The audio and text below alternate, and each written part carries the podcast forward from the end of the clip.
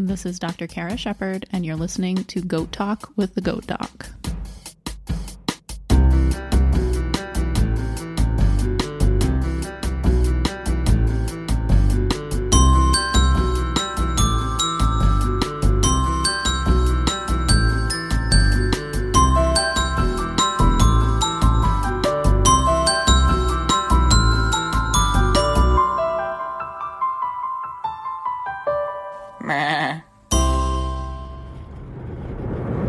Everybody. Thanks for listening to Goat Talk with the Goat Doc. This is episode 24, and I'm going to talk about selenium. I've been saying I would have an episode about selenium for a while, uh, and I've been kind of, I don't know, maybe subconsciously avoiding it because it's like a thing that people like, um, and people want to give selenium, and I think that's kind of overrated. So I might ruffle some feathers with this episode. Uh, I might have people who disagree with me, and that's fine. Uh, we can always let me know what you think. Um, but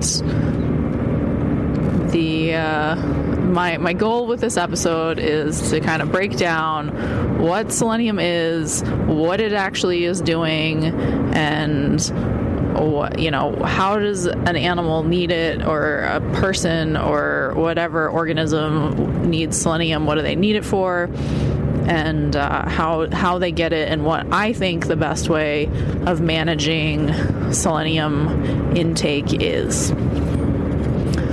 As always, this podcast is provided with the intent to educate and inform. It is not a substitute for professional medical advice or veterinary care provided by your primary vet, and I strongly encourage you to establish and maintain a current and valid VCPR, veterinarian client patient relationship with your local vet. So, we're going to open the can of worms, selenium, and we're going to start with the basics. What is selenium? What is it doing? Why do I care? Uh, and I'll probably I'm going to go off on a small tangent here. So, to get into vet school and to get through vet school, we have to take a lot of chemistry.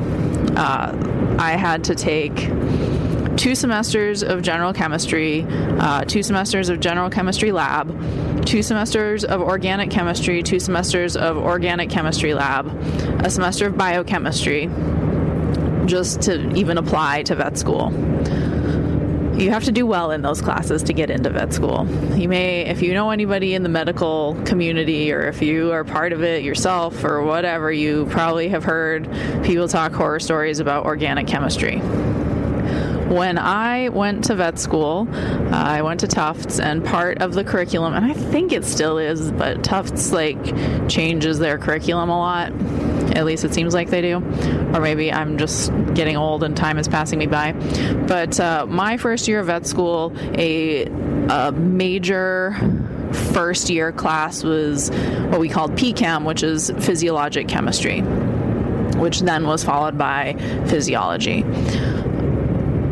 all of these things build on each other. General chemistry, like if you did Gen Chem in college, then you might remember, you know, that's like elements and reactions and figuring out like equations of, you know, if I have this many moles of this and I add it to this many moles of that, what do I get?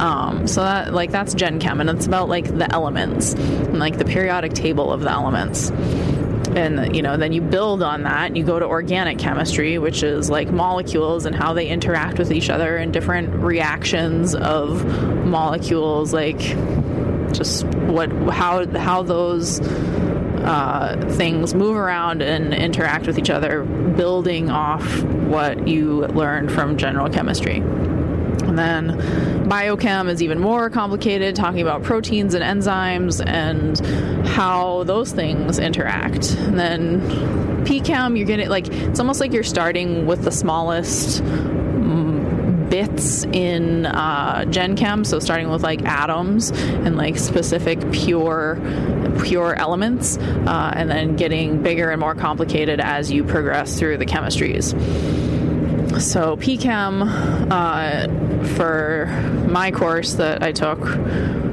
uh, with Dr. Engelking at Tufts, who is what you know like a bit notorious in that in that circle um, for being a, a, tough teacher, but a good one. Um, we learned a lot from him. And so PCAM is like physiologic chemistry. What is the chemistry of how different things interact? One of the major categories, like one of our big exams in there, was on vitamins and minerals. Uh, so trace minerals and selenium was one of them. So I actually went back to my Google Drive from first year and looked up this big table of vitamins and minerals that I had made when I was studying for that class.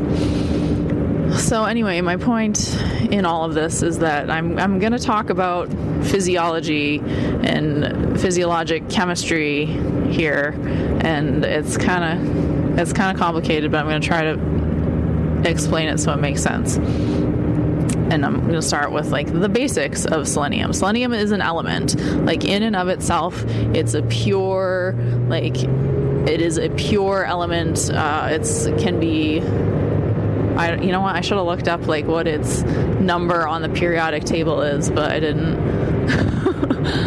uh, and where it is on the periodic table. Like the periodic table, I used to know all the tricks about like which columns were which things. Uh, selenium is considered a non-metal. Um, it is very rarely found in its pure form in like the natural world. Um, it lines up with sulfur and tellur- telluri- tellurium on the periodic table, so it shares um, characteristics with those elements because of the number of electrons that orbit the nucleus. Um, and uh, it usually in the natural world is found as a sulfide ore. So, like, kind of like something that's in the ground and it's not by itself, usually, like gold, for example, is an element and it can be found in its pure form in the world. But uh, selenium generally isn't. Uh, it will hook up with other things to form different compounds. Um, and in biology, it will form up with different things to form selenium salts, which are the ones that are like kind of available to organisms to. Um, to use because seleni- selenium is an important trace mineral for cellular function. So, what does that mean? And then we're going to kind of take a step from like the gen chem area to like the organic chem, biochem, p chem area. All all the time in the body there are like billions trillions, like so many uh, different chemical reactions happening, and these things are catalyzed by different enzymes. Uh, so enzymes are these molecules that like have an affinity, so they want to grab onto certain things and change them into other things, and it's kind of wild. Um, but selenium is an important part. Lots of times, like uh, enzymes or molecules have a like one part of them that is like a weird uh, a weird atom or uh, weird component to them. So, like a good, maybe like easier example than what I'm going to talk about with selenium is like hemoglobin. So most most of the parts of like our organic enzymes and uh, proteins and all these things, like it's mostly like carbon and hydrogen and like some oxygens in there some places, and like there's like some different side chains and groups and things like that. But like we're mostly carbon. Um, and uh, but sometimes there's like a, a, one particular atom in a in a molecule or in a protein or an enzyme or whatever that usually is an important part of that thing that it's involved with. So hemoglobin is actually a really good example of a, a molecule in the body that has a small amount of like this trace metal, trace mineral, um, and probably more familiar to everybody than the stuff I'm going to talk about that is a similar relationship uh, with selenium and the and the enzymes that selenium works with. So hemoglobin is the molecule that's in the red blood cells and uh, helps the the carrying of oxygen to the tissues in the body because the tissues in the body need oxygen in order to carry out uh, energy production and all that stuff, which is kind of important.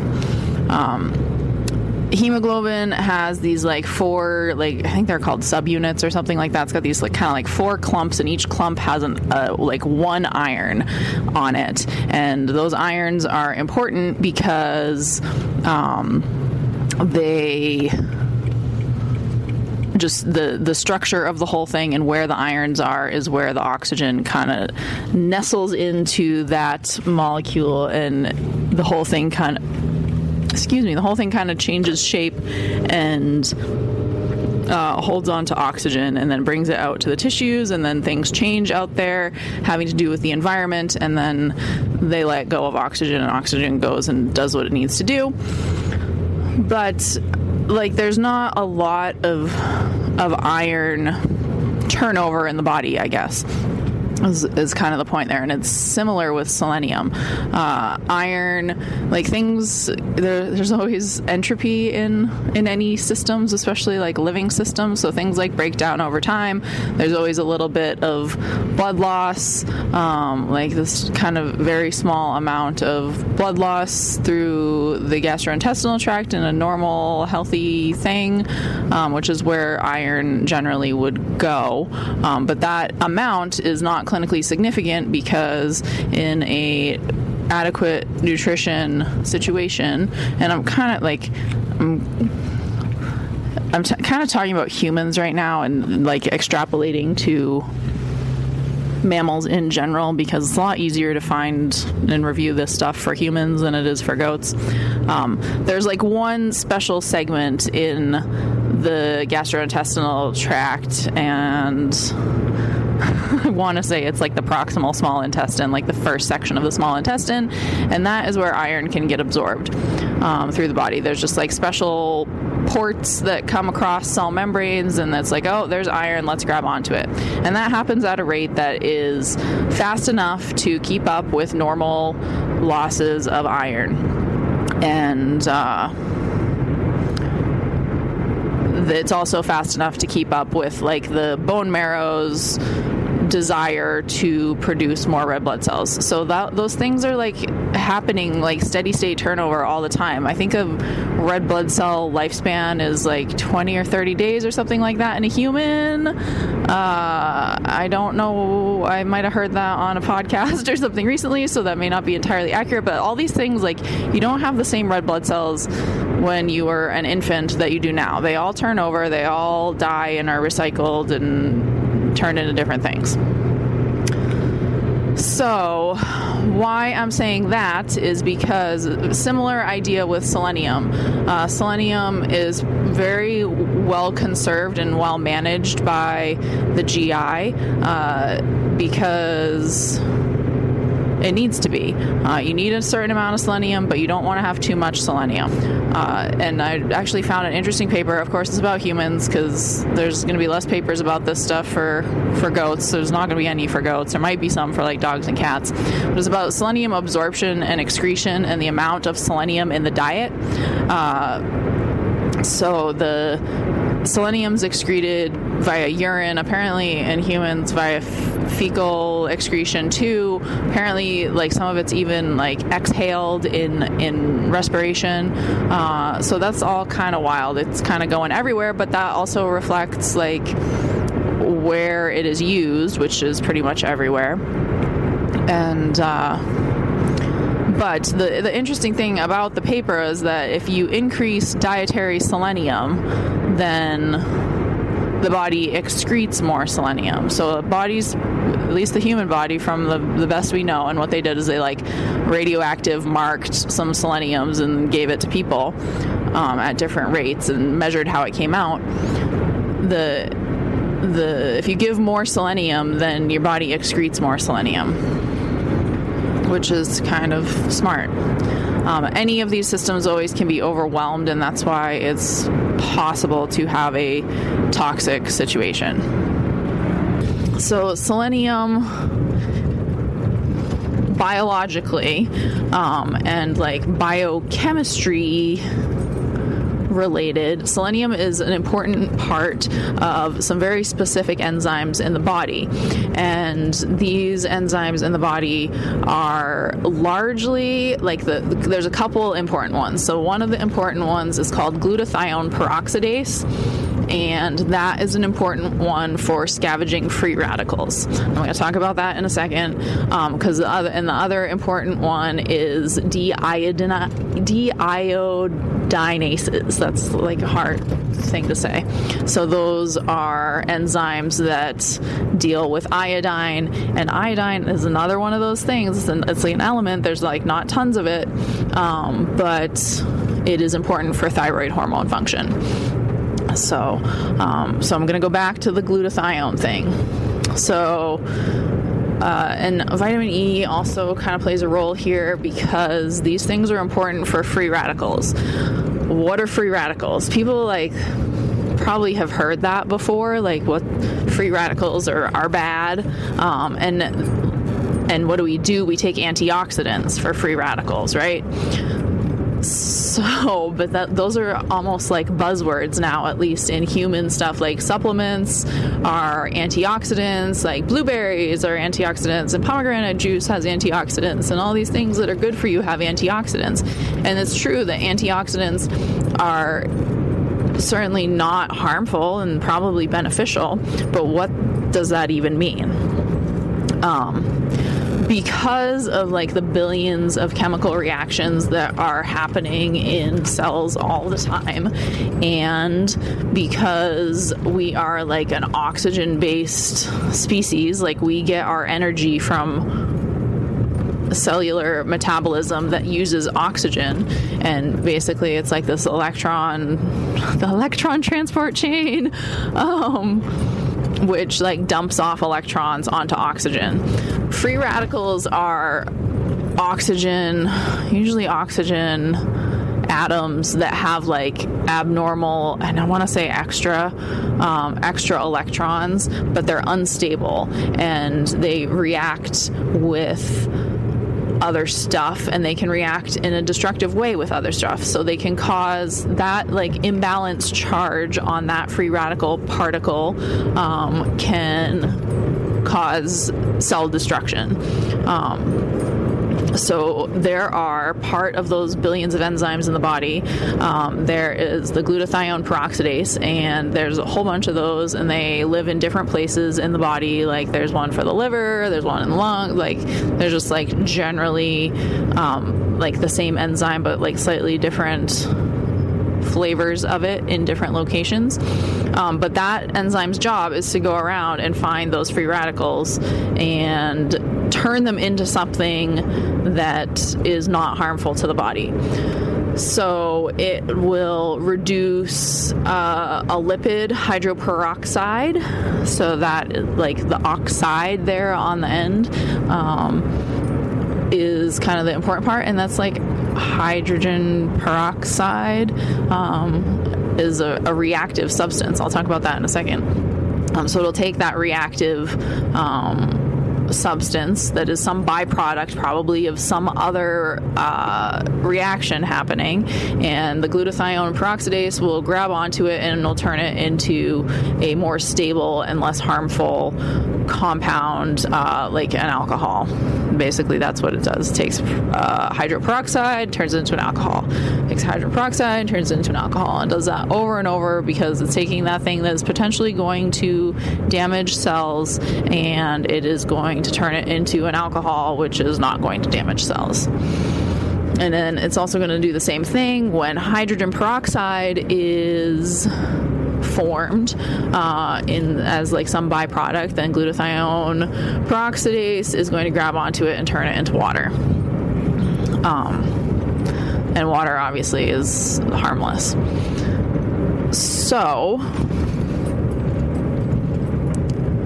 the glutathione peroxidase is a major enzyme in the body that is protecting the body from oxidative damage. Now, oxidative damage, and I mentioned like the hydrogen peroxide thing, like think about what happens when you pour hydrogen peroxide like on a cut. I don't use hydrogen peroxide for a lot of things because hydrogen peroxide is killing cells like it's it, but it's killing things indiscriminately so it's killing bacteria or whatever your your thing is but it's also killing healthy tissue I, there's not a lot of instances where hydrogen peroxide is something i grab um, I can't think of any. Oh, yeah, I just thought of one. I was like, why did I order all that hydrogen peroxide once? And it was because my dog kept getting skunked. So, that is probably the most useful thing for hydrogen peroxide. It's also good for getting blood out of cloth, like fabric, like your clothes or whatever. But if you think about that, like blood is cells. So hydrogen peroxide, when you put it on there, is like just obliterating the cells. It's oxidizing those things, they're falling apart, everything's just coming apart. And that's what that fizzing action is. Um, so think about that fizzing action, and if hydrogen peroxide is like in your body, you don't want that because it's gonna fizz and everything's gonna get messed up. Um, one other good thing that hydrogen peroxide for is killing ticks, which is like if you Google killing ticks with hydrogen peroxide, uh, you find some probably fun YouTube videos. But in general, hydrogen peroxide is not good for the body to have hanging around, so glutathione peroxidase grabs it and makes it into something that is safe. Glutathione peroxidase needs selenium. So, like hemoglobin needs iron, and it's like a couple atoms of iron. Glutathione peroxidase needs selenium. And it's like one or like I don't even know. Maybe it varies a little bit how many, but it's very few in comparison to how much carbon and hydrogen and whatever else is involved in that enzyme. It is usually those, like I said, usually those like sparse trace elements like usually they have something to do with like the function of the enzyme and that's what selenium is important for selenium like i mentioned the deiodinase io deiodinize um, enzymes as well. Selenium also has a role there because those are the enzymes that uh, kind of control thyroid hormones, um, which thyroid hormones have iodine stuck on them, and however many iodines are stuck on a thyroid hormone dictates whether it is a functional or like a chillin not active thyroid hormone. So, uh, selenium also important for regulating thyroid hormone. So, if all of a sudden you take away all the selenium, those enzymes stop functioning. What does that mean? So, in the world, like in the real world, what does that mean? Selenium. Uh, deficiency of selenium is a possibility. I'm going to talk a little bit more about like the prevention and risk factors and all that in a second. Selenium, so selenium deficiency is a possibility. Like I just said, if all the selenium just disappeared out of your body, you would lose a major, or your goat's body, you would lose a major um, important enzymes functionality that would be fixing the free radicals in your body. So if you don't have selenium, you don't have these free radical scavengers, and then free radicals will start to accumulate in larger numbers than is compatible with life. Uh, most commonly, this would be happening in muscle. Um, we're looking for that like muscular degeneration, um, cardiomyopathy. So, cardiomyopathy means heart muscle pathology. Um, and this is what we call white muscle disease. Uh, and that is because like if you think about muscle muscle has a high oxygen requirement um, especially in a growing animal that i talked previously about how fast like goat kids grow when they develop their muscle mass. Um, they're growing so fast that there's high oxygen demands. So the um, if the selenium needing enzymes are deficient, then those free radicals are going to exist in greater numbers, and it's literally going to just cause muscle death from those free radicals. Um, yeah, so that's that's why in we call it white muscle disease because the muscle is white. These can be gross lesions on necropsy, so you can look at um, like the heart of a critter that was selenium deficient, and you can see it and say there is a, a gross lesion. The muscle looks white, and it's because those cells have been destroyed. Um, yeah. The so then like and that's the thing that everybody freaks out about, at least in New England where I live, because we are in what's called a selenium deficient area. Um, I'll talk more about that in a sec. On the other side of the spectrum is selenium toxicity, and this is why, like, people really like to give selenium, and I tend to not give it very often. Um, because selenium has a very, very narrow therapeutic index. The therapeutic index is like how much safety range do I have in with this particular substance, mineral, vitamin, medication, whatever, how much can I give that animal, like, or, well, animal, um, how much do they need? How much can I give them? And how much is going to kill them? there's not a lot of things out there that like if you give too much I mean, I guess there's things, but like, there's a, or I'll say it the other way. There's a lot of things out there that if you give too much, you can kill something. I just read today on Vin about uh, a puppy that ate a bag of glucosamine MSM supplements. Now, these like those are supplements that like I recommend all the time. Um, they're for joint support, generally for older dogs. But a puppy ate like a whole bag of large dog ones and the that was the question on the message board. Like, do I what do I do? I'm going to induce vomiting and give activated charcoal. Is there anything else? Somebody ch- pitched in that they had had a dog like several years earlier that had eaten a whole slew of MSM. Uh, joint supplements and had died. Um, it came into the clinic with a blood glucose of like 700 and uh, wasn't making any urine, like anuric renal failure uh, because of eating those things. So even things that we think of as like innocuous and not causing harm generally, like can cause harm at excessive levels. Selenium is not one of those things. Selenium is known to have a very narrow therapeutic index. So giving too much selenium can be just as negative outcome as giving too little selenium, and uh, that's why I don't I don't tend to give it. Um, the mechanism of selenium toxicity, to the best of my knowledge and research, is not fully understood. Like what is actually happening. I talked about what is actually happening in white muscle disease with selenium deficiency, but what is actually happening with selenium toxicity, we don't quite understand.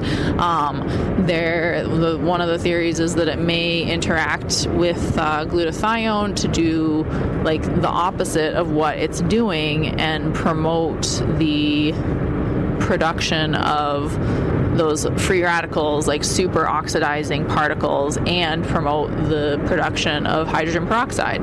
So instead of doing the thing that it's supposed to do, which is get rid of those things, if you give too much selenium, you're looking at making those destructive particles.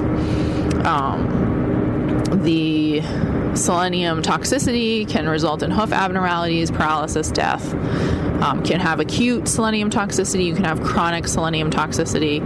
Um, it's out there. I think a few years ago there was this thing, and it was probably like so it's probably like six or seven or eight years ago now. Um, there was a thing with horses, and I want to say it was in like Texas or somewhere in the south, southwest, or maybe it was even Mexico. Um, but there was a feed mixing error and this horse feed got delivered and was consumed by horses with a excessive amount of selenium. And it was all these like valuable race horses or whatever. I think it was racehorses um, and a bunch of them died from selenium toxicity. So yeah selenium is it's easy to overdo it. Um, the other fun part about that is that it's not I guess it's not super easy. I'm going to say, I guess. It's not super easy to determine accurately what selenium levels are in your animal. Um, I think I mentioned the different, like, glutathione peroxidases and how they live in different tissues. So you can do a serum selenium level, which is, you know, a reasonable thing to do if you're wanting to have an idea how much selenium is in your herd. Um, so you could collect serum samples, blood samples from your animals, or maybe even whole blood. Um, I think this is one of those things where you can do either or. Um, whole blood may be slightly more accurate. I would have to talk to the labs about this because I don't do it very often. Um, so you collect a blood sample and they come back and they tell you how many like parts per million or whatever of selenium is in your animal's blood and, and hopefully they have a reference interval. Uh, goats are a minor species, so sometimes you can send stuff places and they send you back a number, and then you're like, well, what does that mean? And it can be difficult to have you have someone help you interpret it. The other diagnostic that can be useful for mineral um, levels is a liver biopsy. I don't have a lot of people who do liver biopsies on their goats. Um, I've never, I've actually never done one. If someone wanted to do one, I would be happy to. Um, I'd probably try to get them to bring the goat into the clinic so we had a controlled, sterile environment. Um, and I uh, the the the liver can be a useful sample because, like I mentioned, those different glutathione peroxidases living in different areas, the liver tends to hold on to stuff like that. Like the liver is a crazy organ that's doing all kinds of things all the time, um, and it tends to be a place where where those things happen. Um, so liver a liver biopsy is another option there. Um, because of this narrow therapeutic index, selenium has been uh, deemed to have prescription required by the FDA. So that's that's why um, the FDA doesn't want people giving this stuff willy nilly because it is easy to give too much what does this all, how does this affect you and your goats? Does it affect you and your goats? Should you have selenium on hand? Etc. As I mentioned before, um, selenium, New England in general, is a selenium deficient area. So, what does that mean? That's like if you look up um, selenium deficient area or like selenium map or something like that, you're going to get a map and it's probably going to be like color coded and you're going to see like find your where you are on the map and find what color that is and the the map is going to tell you like what the selenium soil levels are. New England is a low selenium level, and that's just like that's just like geology. Like that's just the way it is, um, and it's just there's not much we can do about it. Um, so the, that is an important thing to know and then it's important to take that information and not just look at it and say oh my god i'm in a selenium deficient area. My animals must be selenium deficient. That's not necessarily true because how would your animals get selenium? Uh, they would get it from grazing so sure they can get selenium from grazing plants and uh, eating hay, and if all of that intake is from your local area where it's selenium deficient, and that's the only thing they're eating and the only thing they have access to, then your animals are going to be at a higher risk for selenium deficiency. Sure.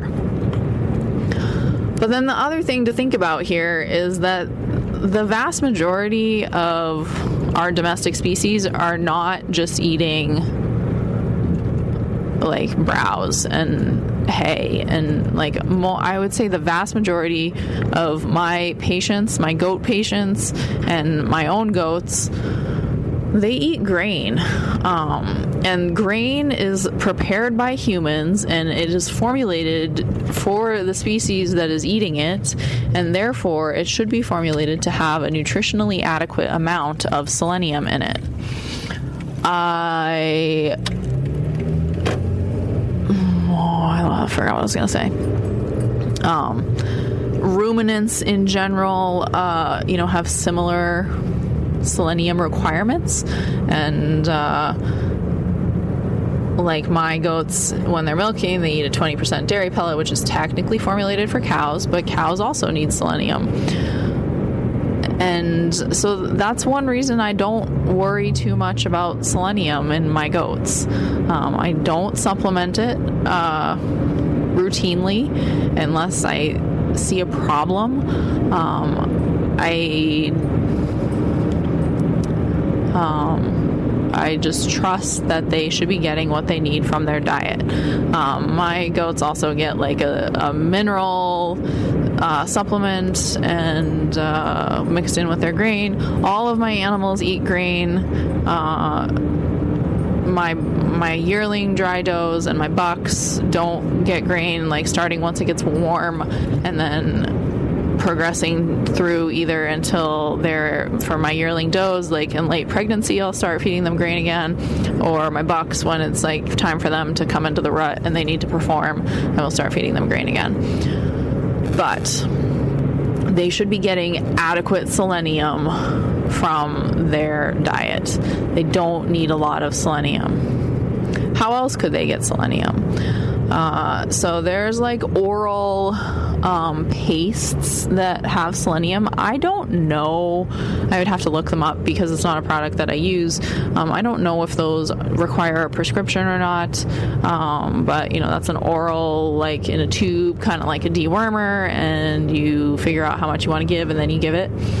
Um, so that's a, that's a possibility, and those usually have vitamin E. Um, and vitamin E is related to the whole thing because vitamin E is also a good like free radical scavenger. I'm not going to talk about vitamin E very much right now. Um, and then the last thing that everybody gets excited about is called BOSE, um, or some people say BOSE, um, B O S E. And that is the injectable selenium uh, supplement. I've never routinely given selenium to my goats. Um, hmm. uh, some people really like to give a lot of selenium. Things look funny, they give selenium. The doe's gonna kid next month, they give selenium. Like, I just don't do it because I know that there's very narrow, ther- narrow therapeutic index for selenium. Additionally, the uh, active time of like t- duration of action for that injectable selenium is pretty short. So it's there and then it goes away. I can't really tell you why, but that is just kind of like the understanding of how it works. Um, the in my like in my general feeling about most of these like nutrition things is because like selenium deficiency is a nutritional problem. It's not something that should really like really change much about the performance of your animals. Um, if it is nutritionally adequate, either it is or it's not. Like if you think about all that biochemistry I talked about a few minutes ago, like there is a finite there a finite number of glutathione, peroxidase, and iodinases in the body. So there's like 80 gabillion of those, and if each 80 gabillion of those needs one atom of selenium, then it needs 80 gabillion seleniums. It doesn't need 100 gabillion seleniums. Like, the, those seleniums are just gonna be hanging out. They don't, they're not doing anything. Um, you could make an argument, I guess, for like loading those enzymes and, uh, like, if this is a deficiency, they need to have a, a, slug of selenium to provide it for those enzymes and their functionality. And yeah, sure, like that's like that's a reasonable like scientific hypothesis.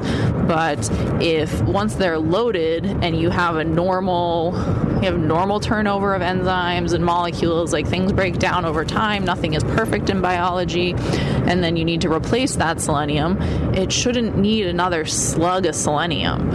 Like, there's still only 80 gabillion glutathione peroxidases in there, so you don't need, you shouldn't need another 100 gabillion. so yeah, that's that's my my spiel about that. Um, injectable selenium is understood to be short lived, um, so might help like short term, but probably like long term isn't doing too much. And if you think you have selenium deficiency, I would encourage like diagnostics. Like if you really think you have a problem, like if you lose kids or lambs or whatever, like send one of those, call your vet and get one taken in for like a post mortem. Like I said, it's a it's a gross lesion on necropsy that you can see it. You can see it microscopically. I'll post some pictures in the show notes. Um, yeah. And maybe this is why, like, that short acting nature of selenium in the injectable form.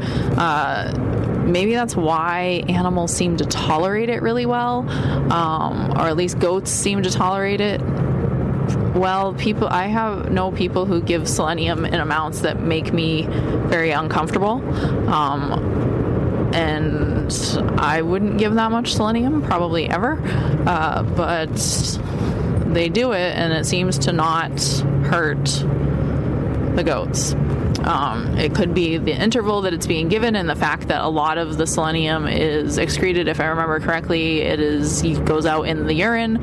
Um, and it just is like the body's like later I don't need this um, and it doesn't stick around long enough to make a big difference could be um, goats being a minor species we may or may not ever have actual science about like does a lot of selenium make a difference for these guys I'm a big believer that all of these nutritional things should be addressed in nutrition. Like the body has smart ways of figuring out what how much of what things it needs from the diet. So like calcium and iron and all these things like are absorbed from the gut and the intestines are very smart about that. And oh my god, I'm having flashbacks to physiology about the GI and like the different areas of the intestine and what they do and um, how they save different things that they need. Um, and like the body's designed to do that. It mostly doesn't need us messing with it. And because this like I consider selenium to be a nutritional consideration. Like we call white muscle disease, and a lot of people in my experience who raise goats throw around like white muscle disease, selenium deficiency, throw around those terms a lot. Uh, the the ac- the actual thing that selenium deficiency causes is called nutritional muscular dystrophy. So I talked about like what happens when the selenium, the enzymes are the selenium needing enzymes are deficient and those free radicals build up and they cause muscle trauma basically because of that um, intensely oxygen oxygen using type of tissue. So it's but the, even the the actual name of the disease has the issue in it. It's nutritional muscular dystrophy.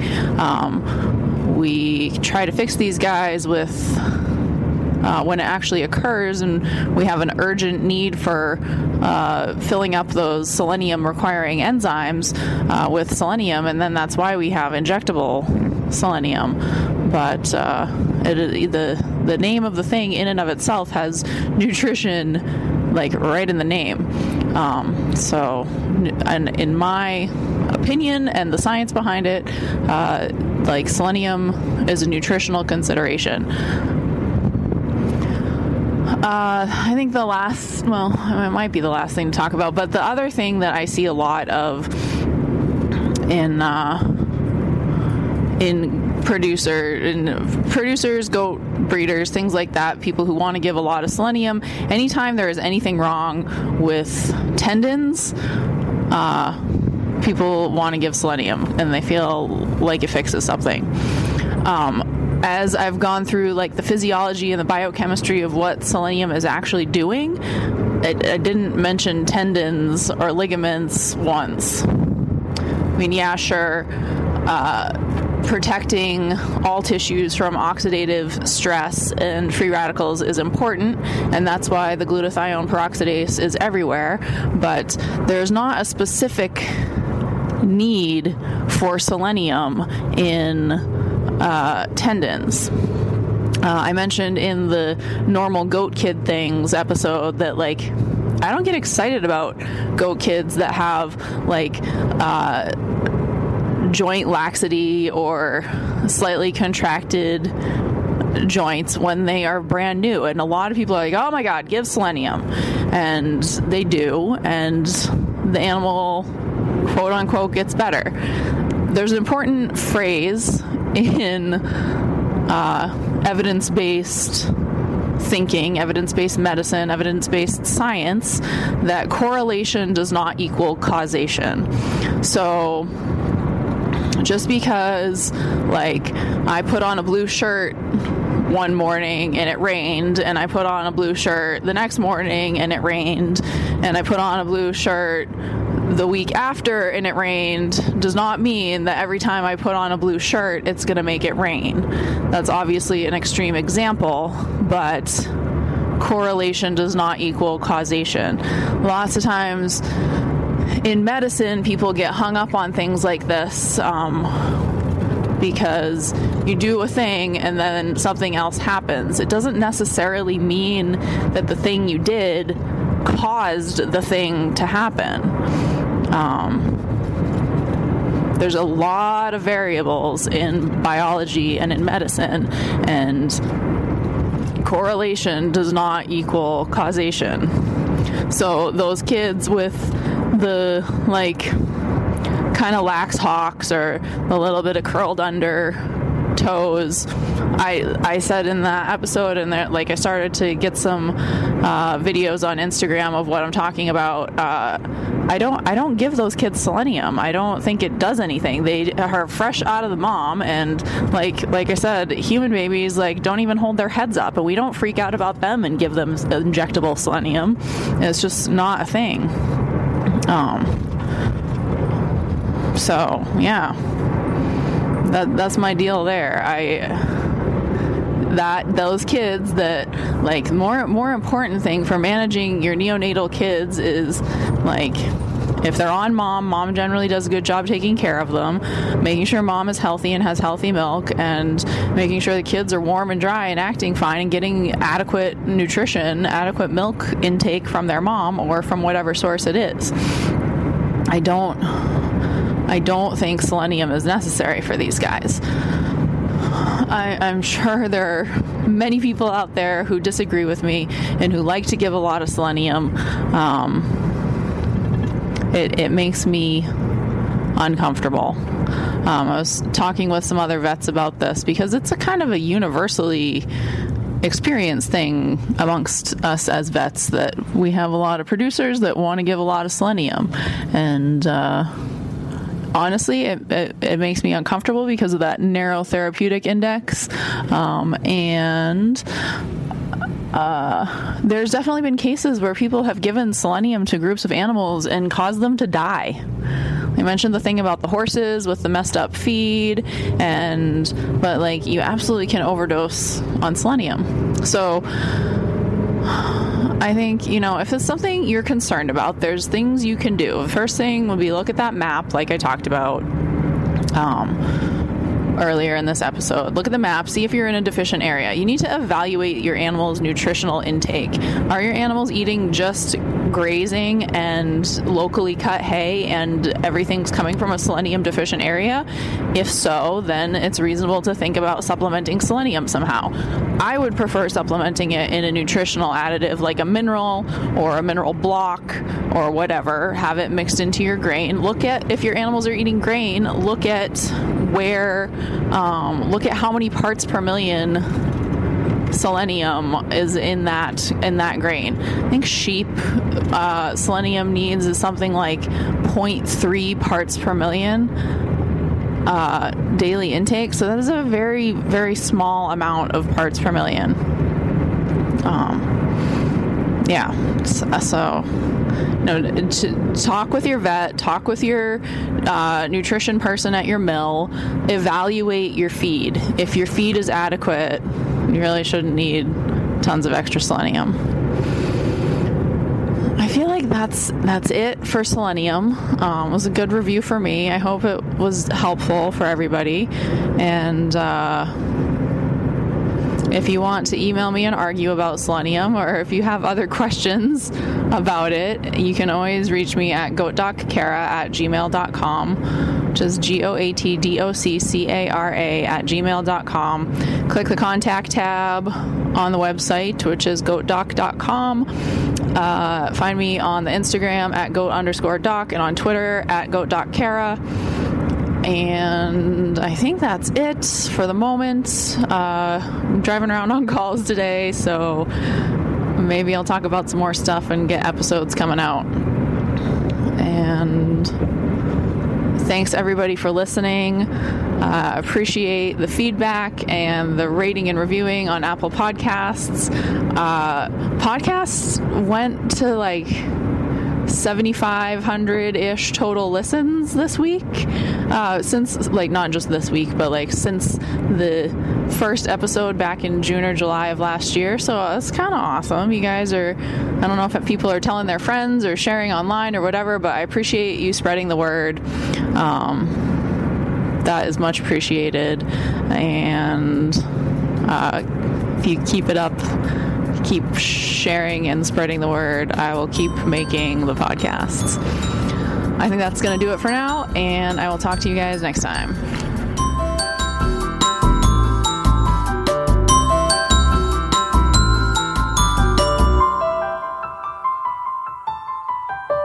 Meh.